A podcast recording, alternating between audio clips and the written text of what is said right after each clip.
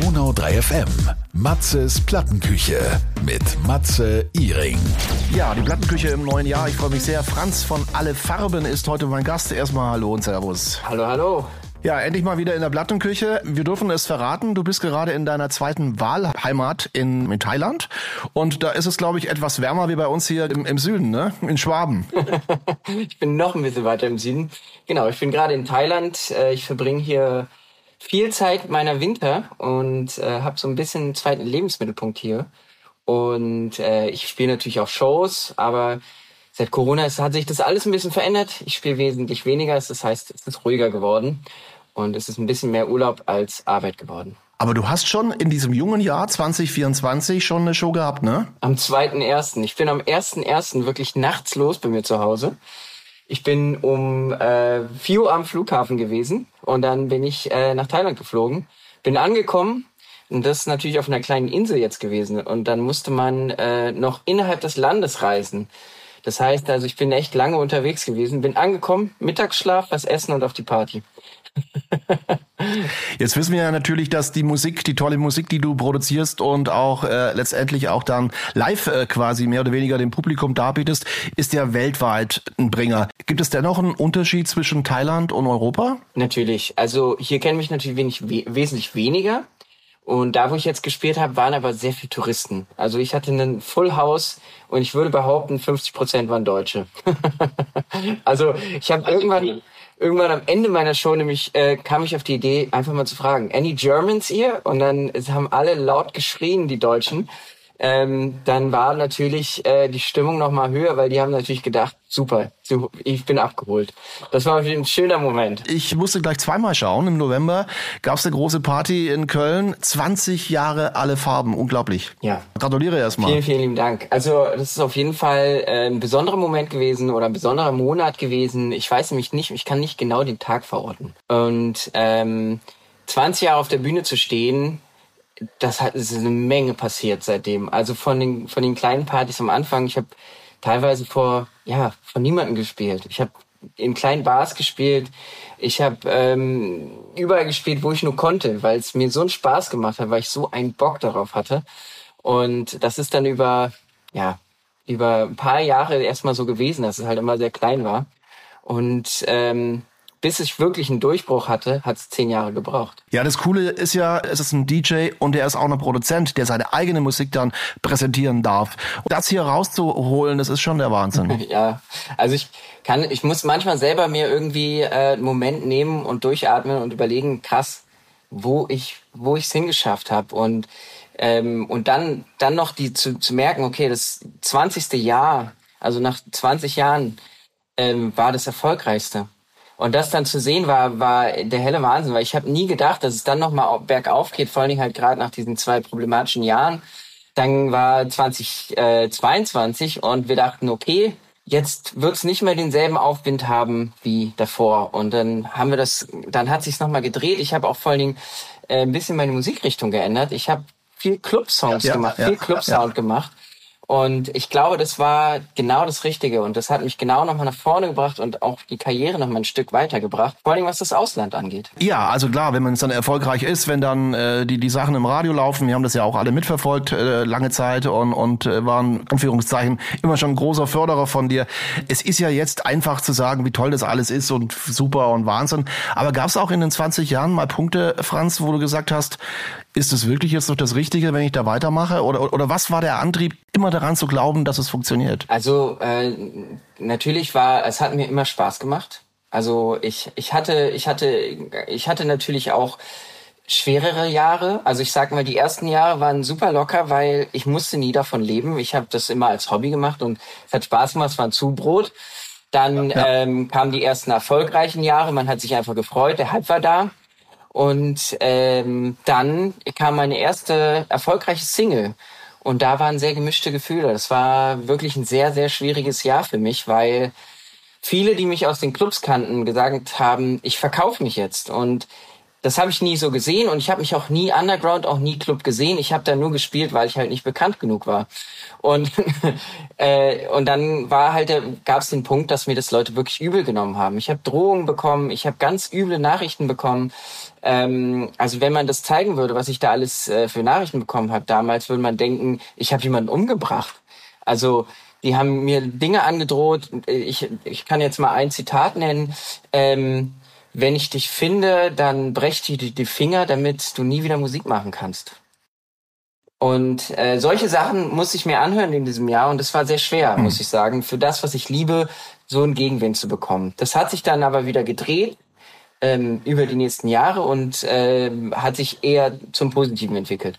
Aber das war dieses eine Jahr, was sehr schwer war. Wahnsinn man hängt sich natürlich dann auch einzelnen Dingen auf und das, das macht einen fertig. Also ja, weil man das ja auch sehr persönlich nimmt weil die Musik ja auch sehr persönlich ist. Und ähm, wenn man dann, das ist ja wie sein, wenn Leute über das Kind schimpfen von einem. Also weil man schickt es raus in die Welt, denkt, denkt ahnt nichts Böses und äh, was kommt zurück? Es kommt, kommt nur Hass oder nicht nur Hass, natürlich, es kommt dann halt dieser Hass in dem, in dem einzelnen Fällen.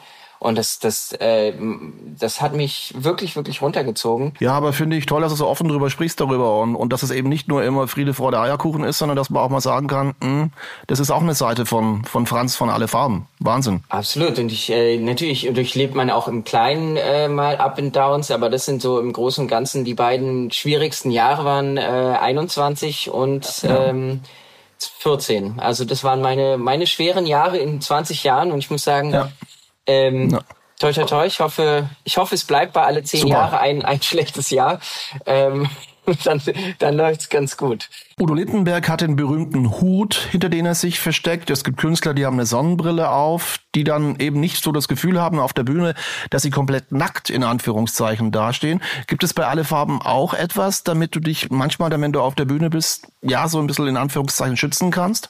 Also bei mir ist es natürlich, ich benutze auch das Pult, also wenn ich, wenn ich, wenn eine Show oder wenn was für mich es gibt Shows, die mal vielleicht nicht so gut sind ähm, oder Shows, die vielleicht mhm. nicht so. Nee, entweder versuche ich genau dem entgegenzuwirken. Wenn wenn ich in einer guten Verfassung bin, dann umarme ich die Situation. Also dann sage ich, ey, dann gehe ich erst recht raus. Dann dann gehe ich beim ersten Lied schon vorne ins Publikum, so ungefähr, weil ich habe gemerkt, dass mir das Sicherheit gibt, wenn ich wenn ich die erste Hürde habe. Wenn ich aber das ganze Set hinterm Pult stehe dann schaffe ich es eher nicht. also, okay, verstehe. Es ist, es ja. ist ein bisschen verrückt, aber es funktioniert. So ist, so ist der Weg, wie es funktioniert für mich. Wie viel Grad haben wir denn gerade, bitte, Franz, bei euch? Also ich glaube, heute sind es vielleicht 33. Ähm, heute ist es auf jeden Fall sehr heiß. Ach, schön.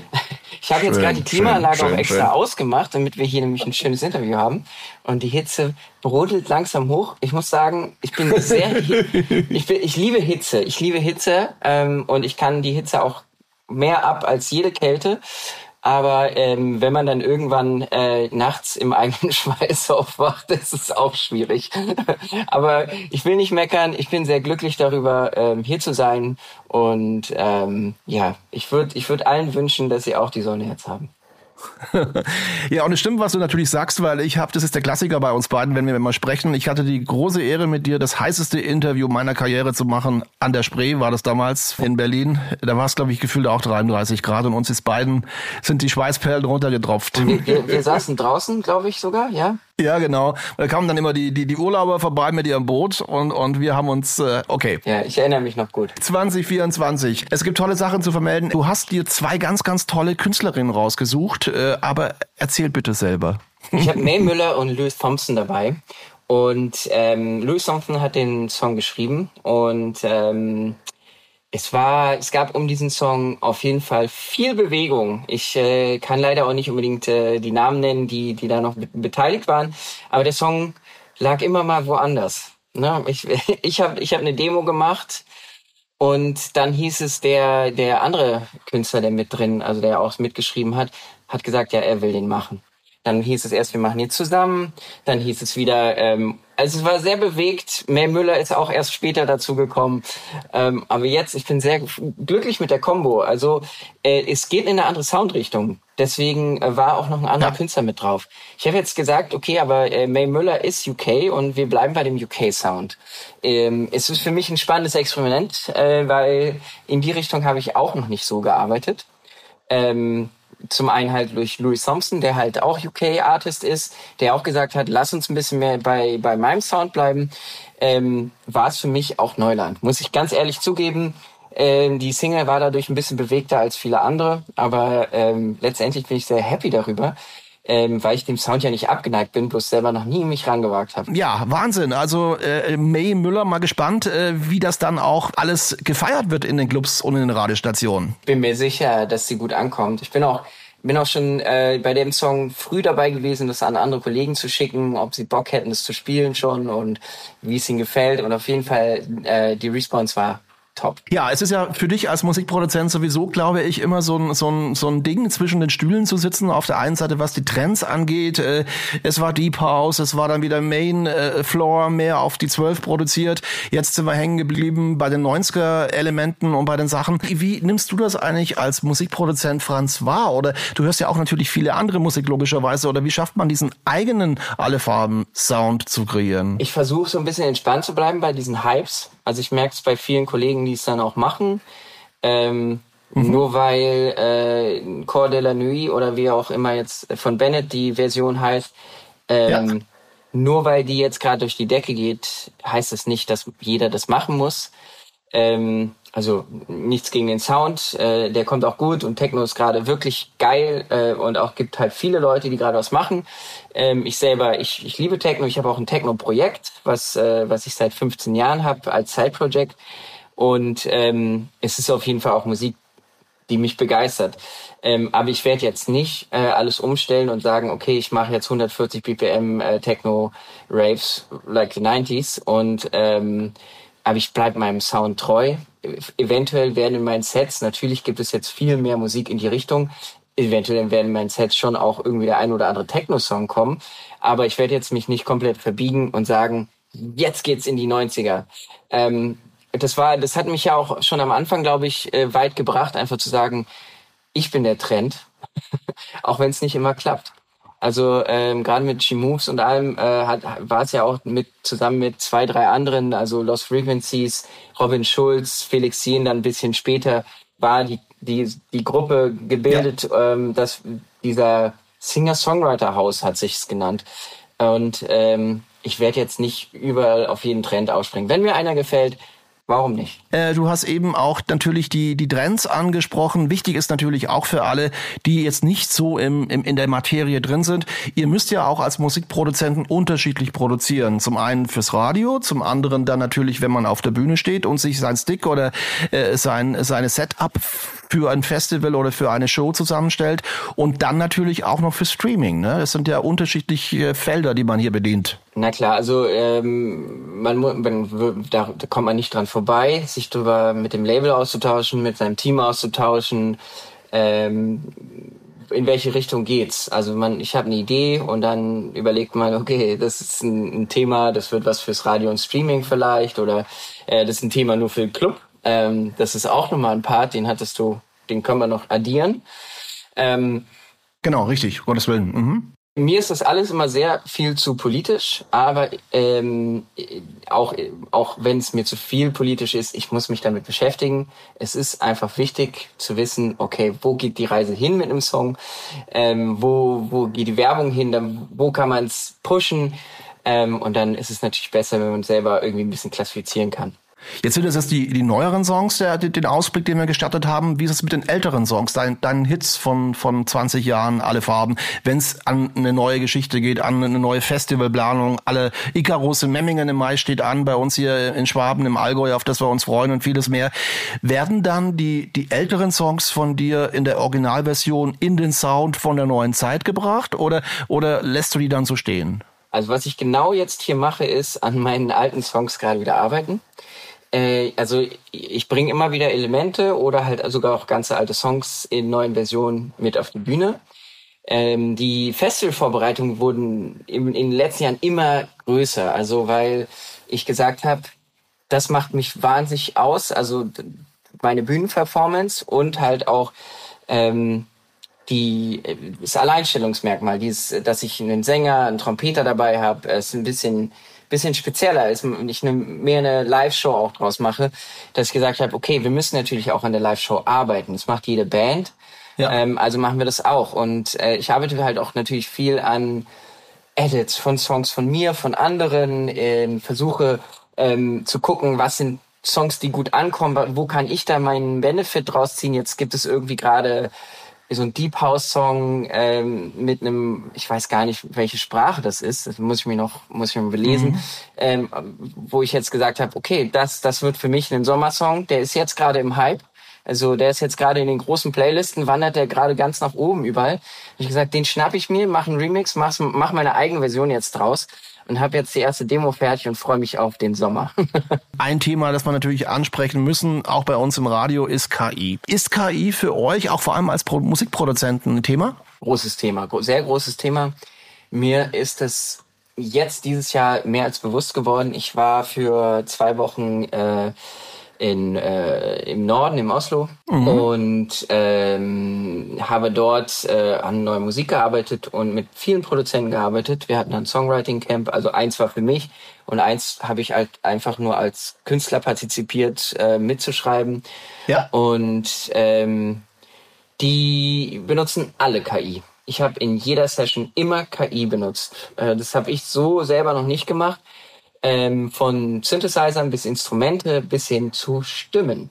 Ähm, wir hatten ein, wow. äh, an einer Session hatten wir eine Sängerin, relativ unerfahren, und wir hätten eigentlich lieber gerne einen Sänger gehabt. Und dann haben wir wirklich ähm, die, die, ihre Stimme genommen äh, und die Demo jetzt mit einem Mann. Äh, du würdest niemals erkennen, dass, ähm, dass, dass das äh, ähm, getuned ist. Und ähm, einer dieser Produzenten zum Beispiel, der schreibt für Justin Bieber und ähm, benutzt Justin Biebers Stimme. Der singt es selber hm. und die Songs klingen alle eins zu eins, als hätte, oh, das ist ein neuer Justin Bieber Song. Nee, das ist von mir. Und das dachte ich, Wahnsinn, das ist, das ist total krass, diese Tools zu benutzen. Man muss, man muss halt wissen, wie und wo man sie benutzt. Wir haben einen Song mit Mundharmonika. Wir hatten keine Mundharmonika zur Hand oder niemand, der es spielen kann. Dann haben wir einfach die Mundharmonika-Line eingesungen und dann abgespielt durch die KI. Äh, äh, KI. Perfekt geworden. Wir haben, niemand würde denken, das ist kein. äh, und das ist ein ganz großes Thema, aber es ist mit Vorsicht zu genießen, denke ich, weil ähm, es gibt noch keine richtige Rechtslage, zum einen. Und zum anderen, ja. äh, man sollte auch, wenn es, wenn man natürlich, wenn es gut ist für einen, das zu benutzen, immer dran denken, man rationalisiert natürlich Leute weg. Man muss sich dem einfach nur bewusst sein. Und man kann es natürlich machen und das ist auch okay, weil es diese Tools natürlich auch ähm, helfen und zu einem schnelleren und vielleicht sogar besseren Ergebnis führen. Aber auf der anderen Seite sollte man sich dem bewusst sein, dass man halt auch vielleicht Instrumentalisten oder Sänger bald wegrationalisiert. 20 Jahre alle Farben, äh, du hast es eben angesprochen, es gibt die Festivals, es gibt die Clubgeschichten. Gab es auch einmal äh, ein Konzert oder ein, ja, einen Auftritt bei dir, wo nicht so viele Leute da waren? Ja, also definitiv natürlich in der ganzen äh, Geschichte, in meiner ganzen Karriere schon sehr viele. Ähm, Gerade am Anfang als No-Name in irgendwelchen kleinen Bars bis äh, kleinen Clubs zu spielen. Aber äh, glücklicherweise ist mir das nicht mehr passiert seit vielen, vielen Jahren. Und dann bin ich auch sehr glücklich darüber, über all den Support und über all die Leute, über die, über die Jahre. Ich meine, ich bin jetzt bei der dritten Generation Fans und muss sagen, also es verändert sich immer wieder, aber ich schaffe es immer noch, die Bühnen voll zu machen und bin darüber auch sehr glücklich und bin auch sehr glücklich, dass ich immer noch so viele Follower habe. So viele Leute, die Bock haben, auf meine Musik mit mir zu feiern da oben. Das muss natürlich auch kommen. Ein Thema neben der Musik ist natürlich das Kochen für dich. Ich bin ja gelernter Koch, darüber auch die Plattenküche. Es gibt eine eigene Homepage sogar von dir, allefarbenkitchen.de und es ist unglaublich. Es ist natürlich ein bisschen mehr diese, diese asiatische Küche, die du gerne favorisierst, aber es ist der Wahnsinn. Es schaut aus wie auf einem Sechs-Sterne-Restaurant, was du da auf deiner Homepage alles präsentierst. ich, ich, ich liebe Kochen. Ich habe das immer schon gerne gemacht. Und ähm, ich bin ein Autodidakt, das heißt, ich lerne auch gut allein. Ich hatte aber nie so viel Zeit und dann hatte ich ja unverhofft äh, zwei Jahre extra. Und ähm, wenn man das mal so sieht, ich bin 200 Tage im Jahr unterwegs normalerweise. Und diese 200 Tage hatte ich halt zur Verfügung, zwei Jahre lang. Die habe ich genutzt und habe gesagt, ich möchte professionell kochen lernen. Ich habe angefangen halt äh, erst selber beizubringen und wenn ich an Grenzen gestoßen bin, da hab, genieße ich einen gewissen Vorteil durch die Bekanntheit. Ich habe Köche angeschrieben und habe die gefragt, wenn ich ein Problem hatte. Und dann haben von Stefan Hensler bis Toro Nakamura haben mir immer gerne geschrieben und geholfen. Und so habe ich natürlich äh, von der von von bis bis zu meinen Grenzen zur Masterclass gekommen und äh, habe viel viel gelernt. Natürlich fehlen mir äh, bestimmte Basics, fehlen mir sicherlich, aber äh, weil, weil ich natürlich auch nur das gelernt habe, worauf ich Lust hatte. Aber ähm, letztendlich habe ich es geschafft, dadurch zu einem Punkt zu kommen, wo ich dann auch in Küchen gekocht habe für größere Menschenmengen. Da haben wir dann Kochevents gemacht für 70 Leute plus. Und ähm, ich sehe mich da durchaus in der Lage, auch ähm, in der Küche zu agieren. Du hast ja nicht so viel Zeit. Ist das so ein Ventil zu sagen, okay, ich kann beim Kochen abschalten? Also das ist wirklich so, dass ich gut abschalten kann beim Kochen und ich äh, ich nehme ja Timeslots. Also das sieht immer so ein bisschen aus, als würde ich dauernd kochen, aber ähm, ich nehme mir dann mal so drei vier okay. Tage, wo ich dann äh, einfach sage, okay, acht Stunden am Tag kochen wir einfach. Ich lade immer mal Leute ein, die dann einfach zu essen haben. Das macht dann auch noch Spaß. Das ist ein guter Side-Effekt und äh, das das funktioniert dann halt eigentlich so, dass ich das konzentriert mache. Also ich werde jetzt hier in Thailand mir auch eine Küche mieten oder beziehungsweise aufbauen und dann auch hier mal zwei, drei Tage Geil. machen. Allefarbenkitchen.de Oder halt bei Instagram reinschauen. TikTok gibt's auch die Rezepte. Ähm, kann ich sehr empfehlen. Macht Spaß zum Gucken. 2024 steht an. Tolles Jahr, tolle Projekte, 20 Jahre alle Farben. Albumstechnisch, aber es, Moment, es ist ja EP mehr. So ein bisschen schauen, was geht, oder? Ja, ähm, ich habe leider ist, ist halt die, die, die, das ganze Musikmodell und die Musikindustrie hat sich halt sehr geändert. Dadurch, dass jetzt Streaming-Services ähm, den Markt regieren, ähm, sind Alben oft verpufft. Also egal ob eine Nico Santos oder äh, egal welcher große Künstler, vielleicht noch im Hip-Hop, aber alle ja. strugglen mit Album. Ähm, und manchmal ist es sehr traurig, weil man natürlich sehr viel Zeit und Mühe investiert ähm, und natürlich auch Herzblut mit reinsteckt. Und wenn das dann so verpufft und man irgendwie nur die eine Single dann gestreamt wird, dann hat man da irgendwie auch kein gutes Gefühl mit. Deswegen bin ich da ähm, gerade leider entfernt von. Ja. Ich habe total Lust eigentlich auf ein mhm. Album und ich glaube, ich werde es auch trotzdem irgendwann machen aber gerade steht keins an. Gibt es eigentlich in Thailand noch diese Shops, wenn, wenn, man, wenn du gerade in Thailand bist, in deiner zweiten Wahlheimat, wo man dann in die Stadt geht und dann sieht man am, am Stand äh, eine, eine gebrannte, nachgebrannte CD von alle Farben oder von sonstigen Künstlern, die verkauft werden? Also es gibt noch so ein paar an der Ecke. Also letztes Jahr Bangkok, ich war jetzt gerade nicht in Bangkok. Letztes Jahr Bangkok war es sehr wenig. Ich habe es vielleicht zwei, dreimal gesehen, so mit DVDs, sonst nichts mehr. Alles weg. Okay. Und eine Frage muss ich dir noch stellen, die fällt mir jetzt gerade noch spontan ein. Wir hatten uns ja letzte, letztes Jahr noch in, in äh, Berlin gesehen, bei, bei der Plattenfirma Warner, neues Büro eingeweiht. Und da hattest du eine, eine unglaubliche, lange, breite, schwarze Hose an. Und ich habe mir gedacht, Mensch, der Franz, der, der ist ja auch was Mode angeht voll dabei.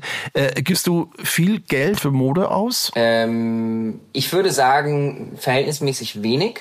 Ähm, es ist, ich, ich bin, guck nicht unbedingt nach teuren Brands. Ich muss sagen, zum Beispiel eine Jacke für 2000 Euro, wenn es nicht für ein Fotoshooting ist, würde ich es nicht machen. Also dann ja. leiht man sich die. Mhm. Ähm, ich bin interessiert, ich mag das. Ich habe auch Bock irgendwie äh, ein bisschen ausgefallene Sachen zu tragen.